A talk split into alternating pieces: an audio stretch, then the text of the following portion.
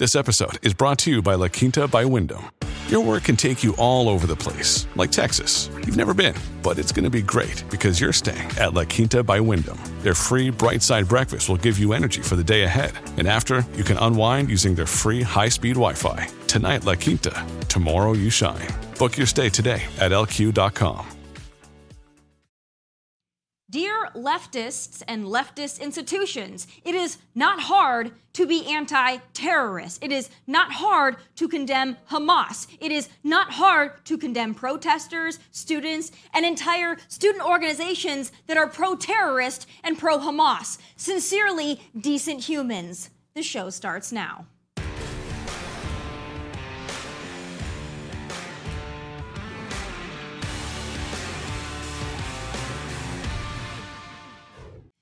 Folks, it's already happening just as many of us predicted it would.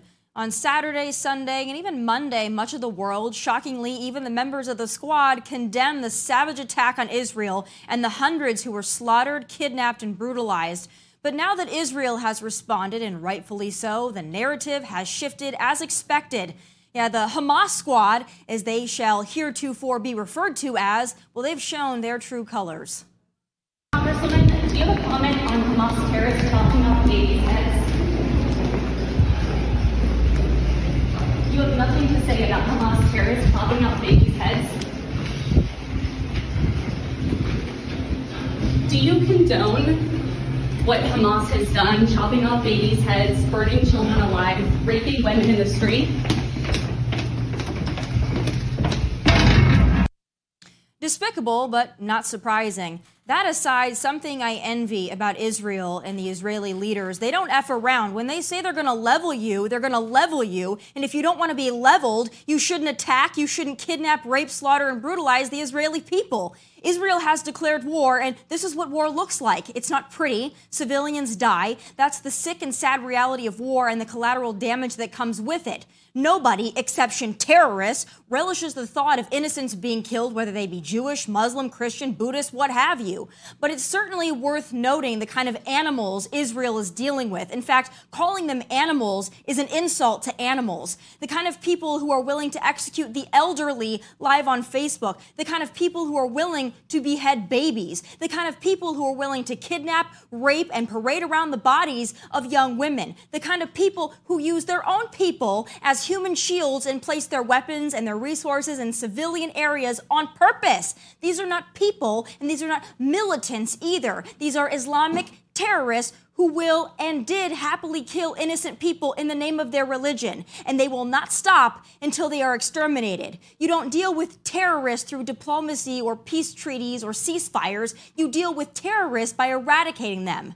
It's also important to note here that Palestinians elected Hamas to represent them in 2005, and over the weekend, Hamas carried out the most egregious act of mass murder against Jews since the Holocaust. Yet, some Democrats just cannot bring themselves to condemn it, like this fella here, Denver State Representative Tim Hernandez. And I think it's despicable what they're protesting for and what you're protest- protesting for. And the fact that you can't condemn women and children and elderly people being murdered in the streets. What about it? Do you condemn it?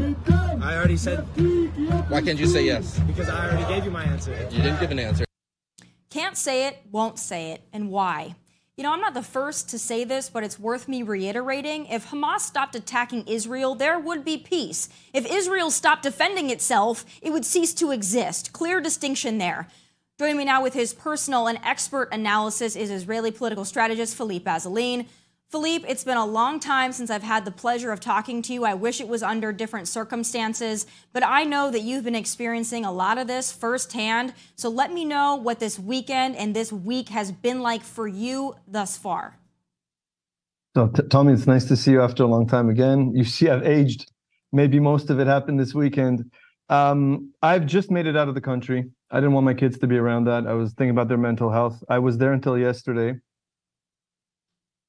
I think it's probably one of the worst massacres in Jewish history that we went through. Um, not Israeli history, of Jewish history. It is beyond what I can describe to see those images of people being butchered for hours like if it were a sport. Imagine like the Sandy Hook shooting, but 30 times on and on and on, and then being people being taken from their families to Gaza. It just fills you with dread, and at one point, it's numbness, it's terror, and you have to add to that the constant wailing of sirens of rockets. Two years ago, I thought rockets were the scariest thing. My my nine-year-old son, who still believed in Santa at the time, was in the bunker as we heard loud booms, and he was shaking and crying and telling me I'm going to die, I'm going to die. And it was a really hard moment. This time dwarfs that. It, it's it's just complete fear, a feeling that the country can't really uh, always have everybody's back, and the fact that you're dealing with absolute evil. Even the Nazis hid what they did. These guys raping children on purpose raping children on purpose, filming it, and then putting it out there because they're proud. Now, I just want to say one last thing. This was extremely carefully planned. It cost a ton of money. Iran was involved. It had zero strategic value. It brought nothing to the Palestinians. They put endless effort and intelligence into planning a mass slaughter that brings nothing to them, nothing except the joy of killing.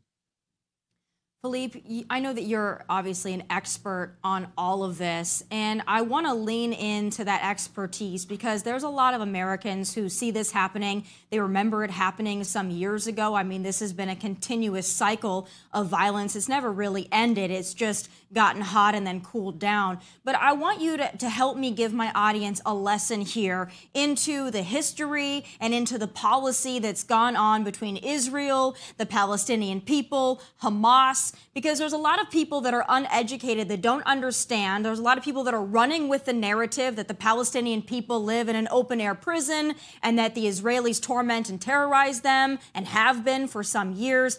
Please give my audience an understanding of how this has gone on in the last several years and where we are now. Thanks. So that's an amazing question. Thank you. I'll start with the last part. Why do people think Israel's the bad guy, essentially?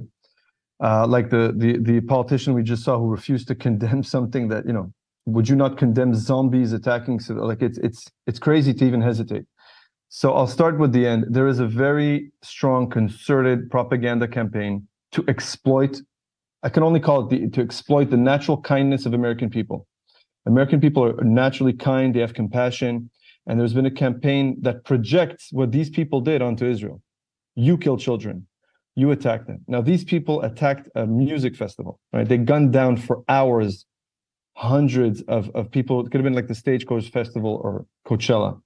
And yet the propaganda has been exploiting very carefully the feelings of Westerners to cast Israelis as the bad guys so they have moral cover to do this. Why? This takes me back to the first part of your question.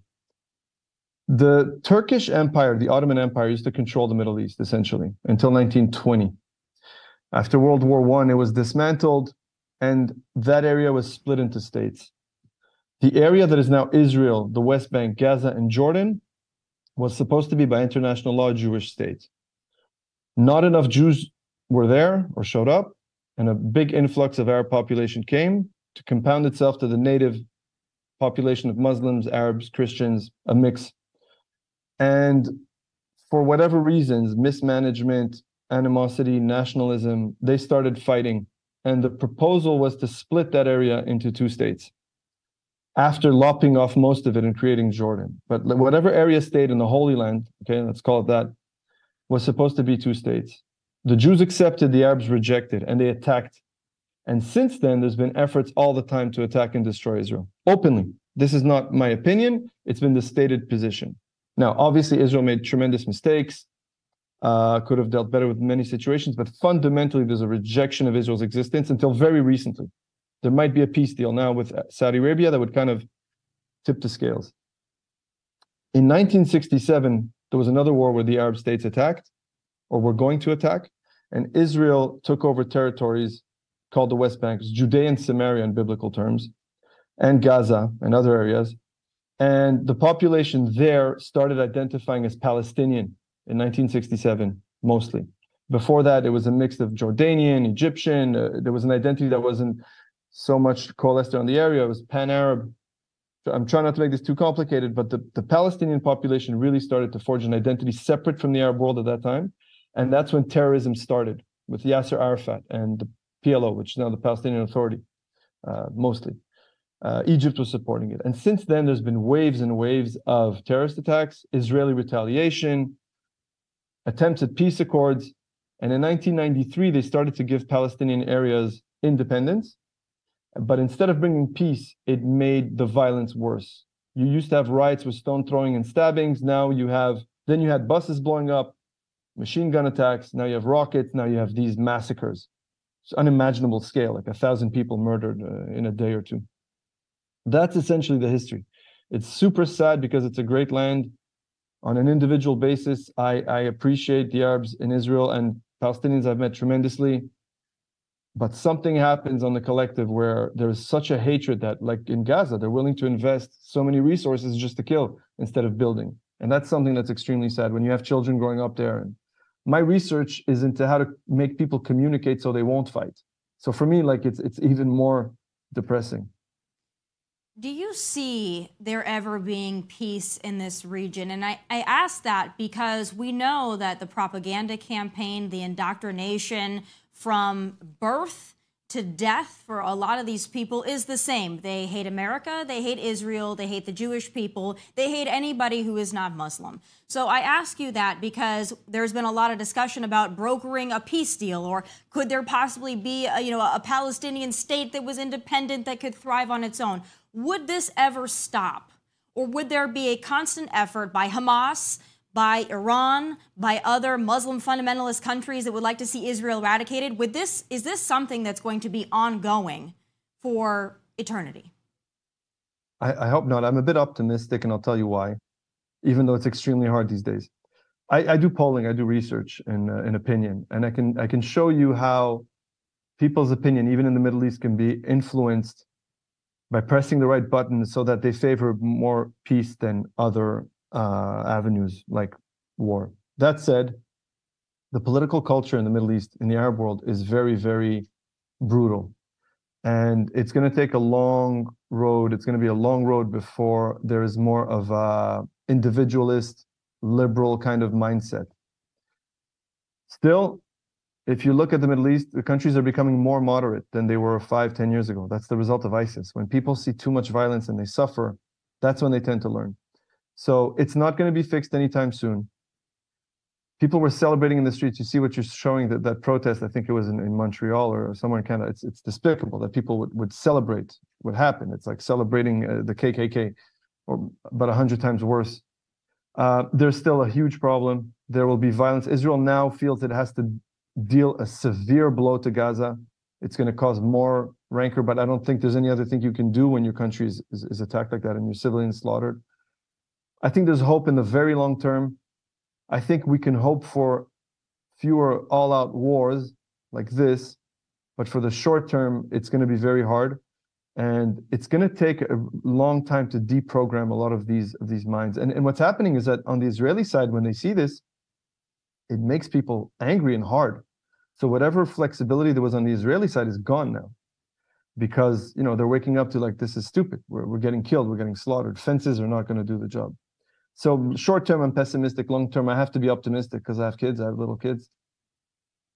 The Palestinian people do they want to be represented by Hamas? Are they too brainwashed to know the difference? I mean, there is a discussion here to be had about, of course, the civilians who are collateral damage, the civilians that are used as human shields. But is the indoctrination so strong in these people that they look to Hamas as their savior, as their leadership? What is the mentality of a lot of the Palestinians that you know, a lot of the Palestinians that you've studied?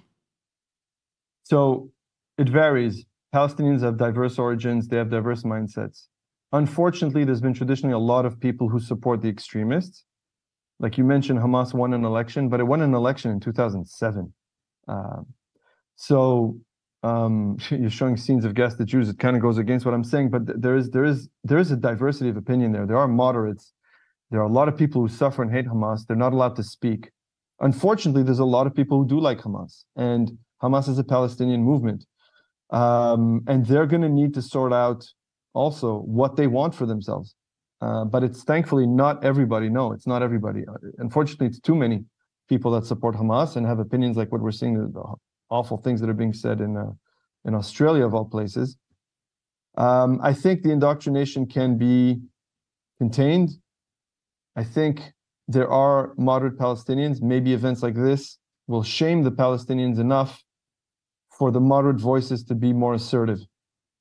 I think what the world needs to do now is shame the Palestinians for what happened, even though this does not represent all the Palestinians. This represents Hamas, which is one group, uh, the Gaza Strip, not the West Bank.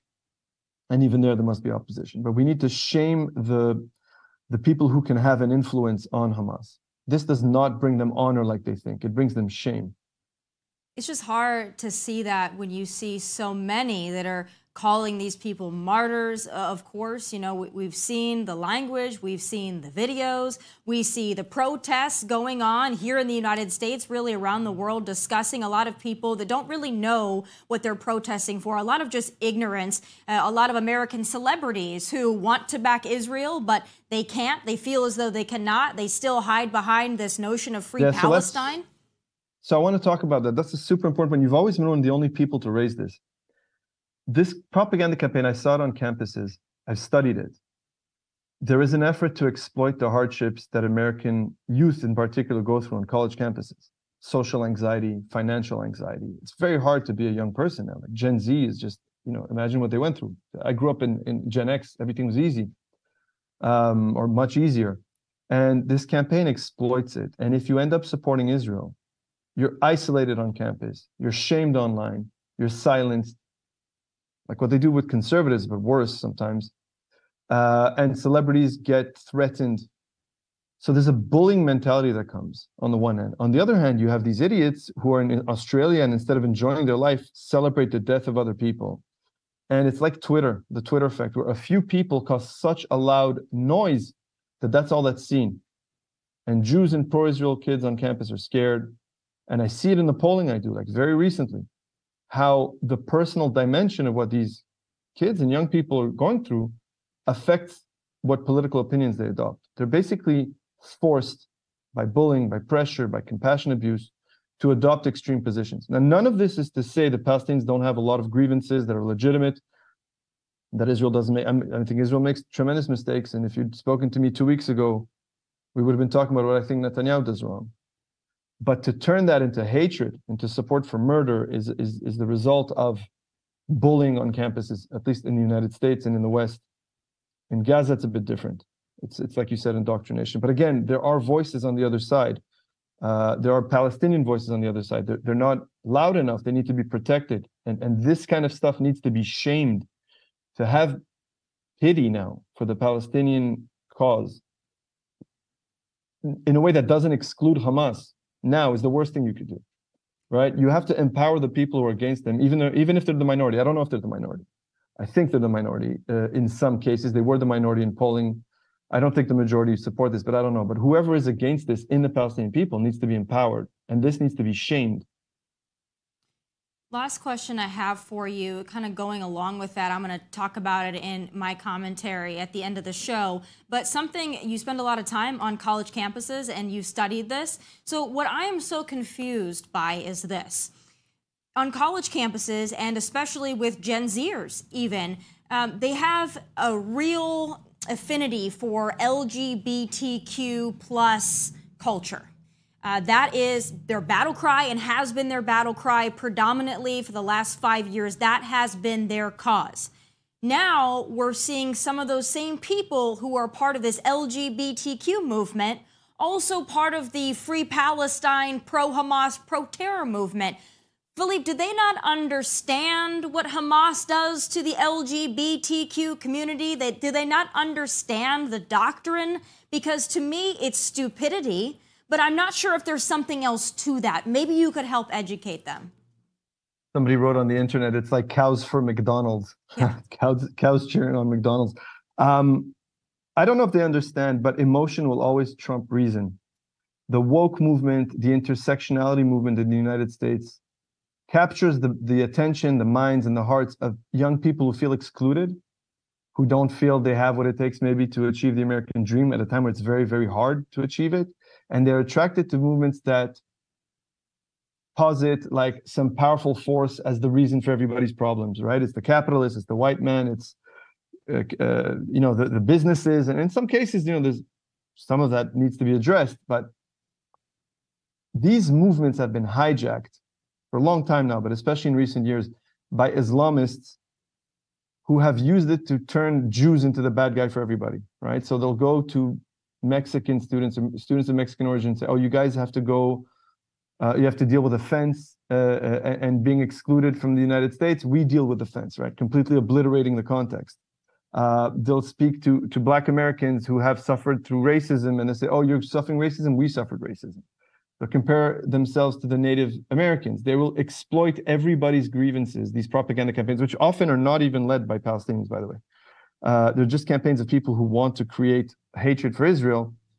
They will hijack these movements and turn Jews in Israel into the bad guy. And so, when you're LGBTQ, LGBTQ, you might feel you're not included in society. You might feel uh, oppressed in a certain sense, and it's very appealing to feel this solidarity. And if the price is to turn a blind eye to some logic and blame Israel, it's very it could be very satisfying to feel that solidarity, and that's what they exploit.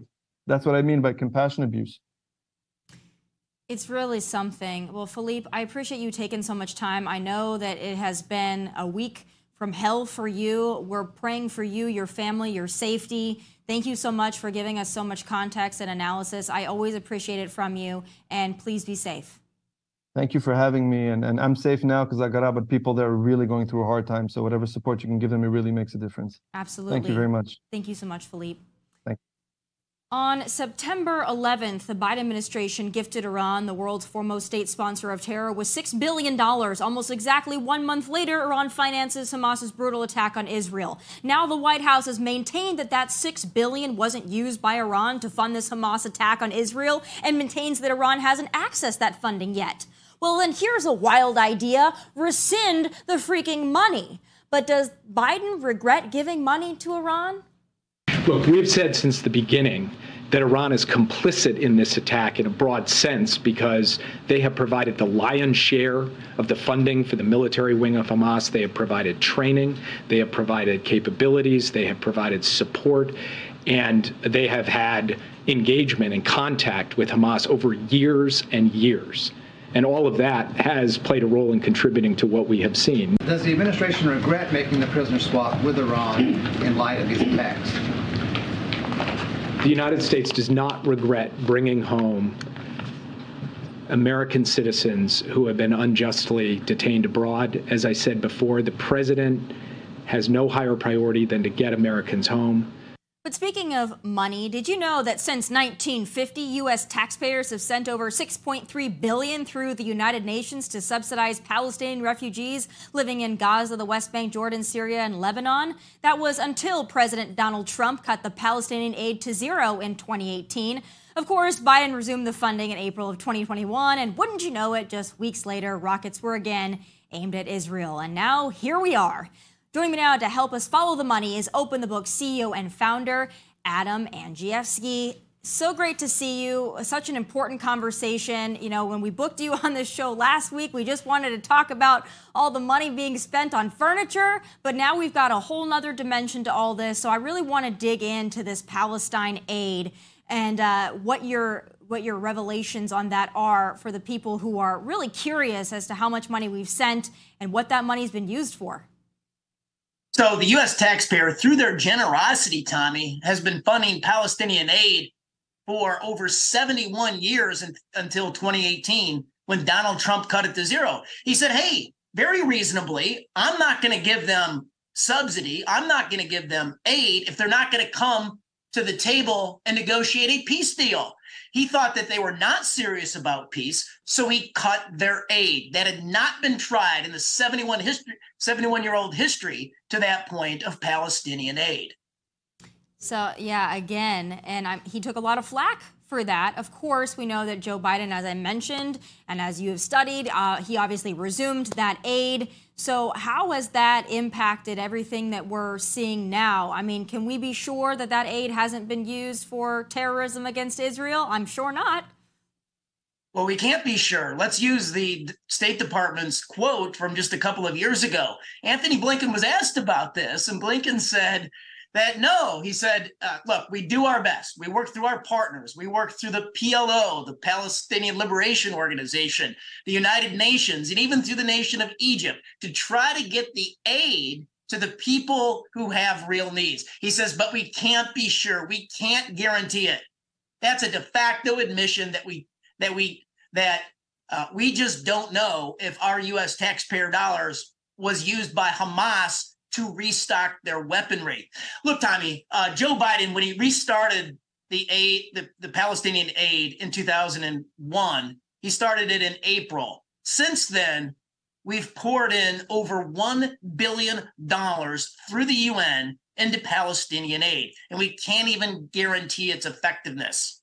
Yeah, and then there's also the discussion, especially this week, about that $6 billion that the Biden administration gifted to Iran on September 11th, which they swear up and down was not used to attack Israel. Whether it was that 6 billion or they were counting on that 6 billion so they could use other money to attack Israel through Hamas, uh, it all adds up to the same thing. When you're aiding and abetting terrorism, uh, you have to be honest about that. I don't think a lot of Americans, although with the scenes in the streets lately, I would hope Americans would not be for that. But let's also talk about some of the gear, the U.S. military gear. Last time we talked to you about this, it's even more important now. How much U.S. military gear was supplied to Afghanistan in a 20 year period?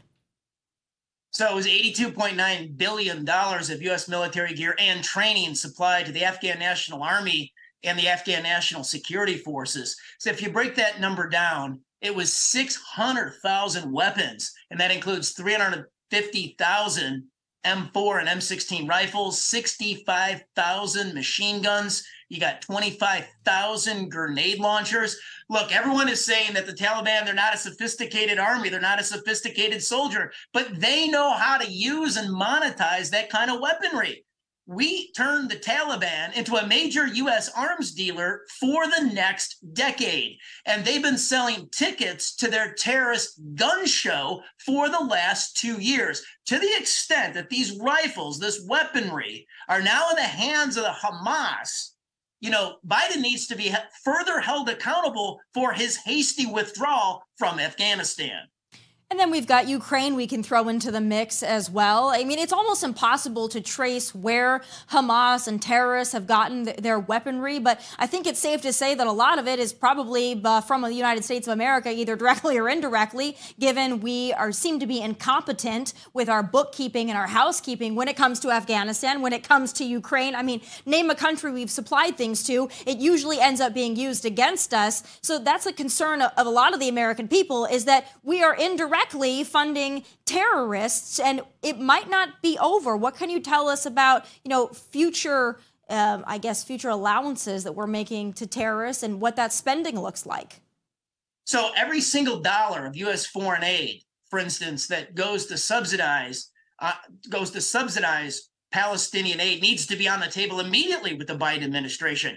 Uh, you've got the PLO; they have a history of providing the gruesome policy of public pensions for uh, their their martyrs, their terrorists. They provide those pensions to their families. It, the Wall Street Journal called this practice "pay for slay." It's a gruesome practice, and it's one reason Trump was right to cut funding to the aid to, to the Palestinian refugees. And there's just so much more waste to, to, go around in, in our government. And this is a shocking total that Open the Books was so great to put out there. It stunned a lot of people, as it should. 3.3 billion spent on furniture when people were mostly working from home. What can you tell us about that? Absolutely, Tomi. I mean, if you think government spends your money better than you do, this just proves the case, right? During the pandemic years when there was an order to you know work from home the telework policy public uh, federal employees were paid to stay home. And their agencies loaded up a billion dollars a year 3.3 billion dollars during the three pandemic years of 2020 2021 and 2022 on furniture. You got the state department paying a quarter million dollars for solar powered picnic tables I, I'm sorry, that was the CDC, Centers for Disease Control. You got the State Department. They pay $120,000 for expensive brand new Ethan Allen leather recliners for their embassy in Islamabad, Pakistan. That's wild. And meanwhile, Americans are struggling. You know, obviously the news has shifted so much, but just last week we were talking about a government shutdown and what that would look like and not being able to fund the government. What's your initial thoughts on that? Would that have been such a, a bad thing if the government shut down for a while? And, and how much spending needs to be reined in so we aren't constantly getting these headlines from Open the Books about our money being spent poorly on furniture and leather recliners? You know, Mark Twain probably said it best, Tomi. He said that when the legislature is in session, my life, liberty, and property are not safe. Typically, I don't have a problem with Congress uh, not being in session. That's for sure. Uh, right now, we've got real problems in the world, and we got to get a 2024 federal budget passed. And and there needs to be limits and hard caps. And right now, the Democrats want no spending limits and no caps. And far too often, Republicans join Democrats to drain the U.S. Treasury from the left. Republicans need to get serious. And I got a great example of this on earmarks. These are pork barrel spending projects requested by leg- by members of Congress to bring pork back to their districts. And Republicans have gone hog wild in the House in the in the spending bills being debated here this fall. Republicans represent the top 63 largest earmarkers in the House. You don't even hit a Democrat to the 64th one. And in the Senate, eight out of the top 10 earmarkers are Republicans. So Republicans, they need to get serious. They need to, you know, get back to being true fiscal conservatives and stop talking out of both sides of their mouth. Yeah, that's really frustrating. A lot of Republicans go to Washington, D.C. talking about cutting spending, and then it gets away from them. Just imagine how that works and all this money being spent. Meanwhile, the American people are being taxed to death. We're paying for it through inflation at the grocery store, we're paying for it at the gas pump. And Americans should be furious about this. In all of your investigations that open the books, is there one single area? I know there are many, but is there one single area where you see the most waste by the federal government? Yeah, I mean, we we put the whole concept and database of the third party paid royalties to the scientists and leaders and agency over at the National Institutes of Health on the table a couple of years ago. And we're seeing real movement in the opening to that database. I mean, during the pandemic, Tomi, you and I and the American people started to feel that big government was very close to big pharma. That database shows just how close they are with all the different conflicts of interest. So we're going to see a lot of breaking stories from our team at openthebooks.com on that database and all the insider trading and conflicts of interest that are in that database as we expose all of the connections. Oh, I can't wait for that one. Uh, I promise this is my last question for you, but you brought something up that I think is really important you know, I, have seen a lot of discussion on, on Twitter, of course, on social media. Of course, um, Americans want to stand with Israel, back Israel. We've also still propping up Ukraine. But there's a lot of discussion as to our members of Congress and, and how much involvement the United States is going to have. And speaking of conflicts of interest, is Open the Books digging into at all which members of Congress, which representatives are due to make a lot of money if, in fact, the military industrial complex really revs up again? Have you studied that? And what should the American people be paying attention to? Yeah, I think, you know, we have to follow the money. And one of the things that we do very well at openthebooks.com is we take different data sets and we mash them up and those audits make national news. I mean, that's a great idea to see, you know, the defense industry.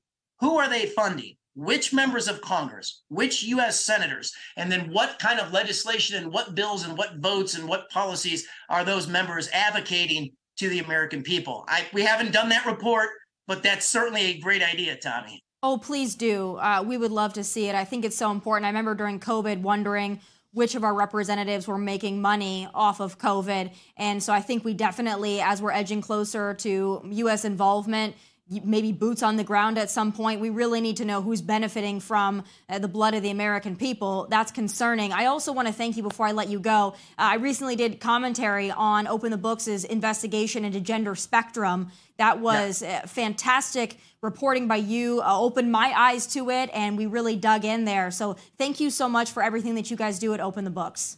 And here, here's the follow up to that story. That nonprofit actually wrapped up business. They sent out an email to their email subscribers saying that they're done. This was a nonprofit funded by a California state grant through the Newsom administration, Governor Gavin Newsom, that basically was teaching kids in schools to invent their own gender. Thank you, Tomi, for covering that story. It was important. Thank you so much for all the investigations that you've done on it. You know, small wins along the way uh, turn into big victories. So thank you guys. And we'll talk to you very soon to talk about more government waste because I'm sure it's not ending anytime soon. Thank you, Tomi. All right, leave it to our government institutions to waste our money and leave it to your leftist, liberal, activist, academic institutions to allow for the open celebration of terrorism. Conservative speakers, a threat to democracy, pro Hamas campus groups, free speech. Funny how that works. It's time for final thoughts.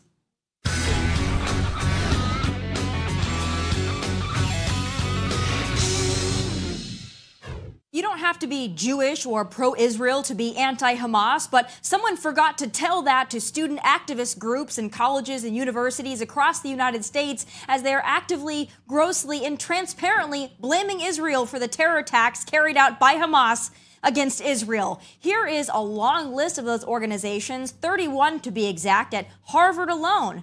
But it's not just Harvard. Student groups across the nation are advocating for this anti Semitic, anti Israel, pro Hamas garbage. Pretty much pick a Palestinian society on a college campus and they've put out a statement referring to terrorists as martyrs and or blaming Israel. Some even go so far as to stamp their statements with paraglider graphics alluding to the Hamas terrorists who flew into Israel by a paraglider to slaughter, brutalize and terrorize innocent Israelis. And right on brand BLM Grassroots as well as BLM Chicago, well, they've put out similar images. Not only are these people and these groups just wholly grotesque in nature and on the wrong side of history, they're also fully confused morons. Same with these Queers for Palestine activists. Who wants to tell these people what would happen to them in Palestine or really any other Muslim fundamentalist society? You know, the ignorance is truly astounding, even by typical liberal standards. These campus and activist groups that coddle and make no apologies for radical Islamic terrorism are also known to simultaneously accuse conservatives of being anti gay because we don't want gay porn in schools. Have they not read Islamic doctrine? If you think conservatives are homophobic for objecting to gay porn teachings in schools, wait till they hear how the religion of peace handles it. And speaking of double standards and overall social justice warrior idiocy, as someone who has been violently chased off a college campus, I just find it super rich that these blatantly pro Hamas, pro terrorist student organizations are allowed to form and assemble under the guise of free speech when conservative speakers like myself and countless others are told we are unwelcome on campuses due to our hate speech. Even more ironic when you consider speakers like myself and Riley Gaines are labeled as hateful for speaking out against the trans takeover of women's sports. Newsflash, morons, they don't allow trans people to exist in these Muslim fundamentalist countries, let alone swim against women. If these brats think we, the taxpayers, are going to foot the bill for their student loan forgiveness when this is the way they operate and these are the things they protect, well, they've got another thing coming. And those are my final thoughts. Be sure to like and subscribe Outkick on YouTube. From Nashville, God bless and take care.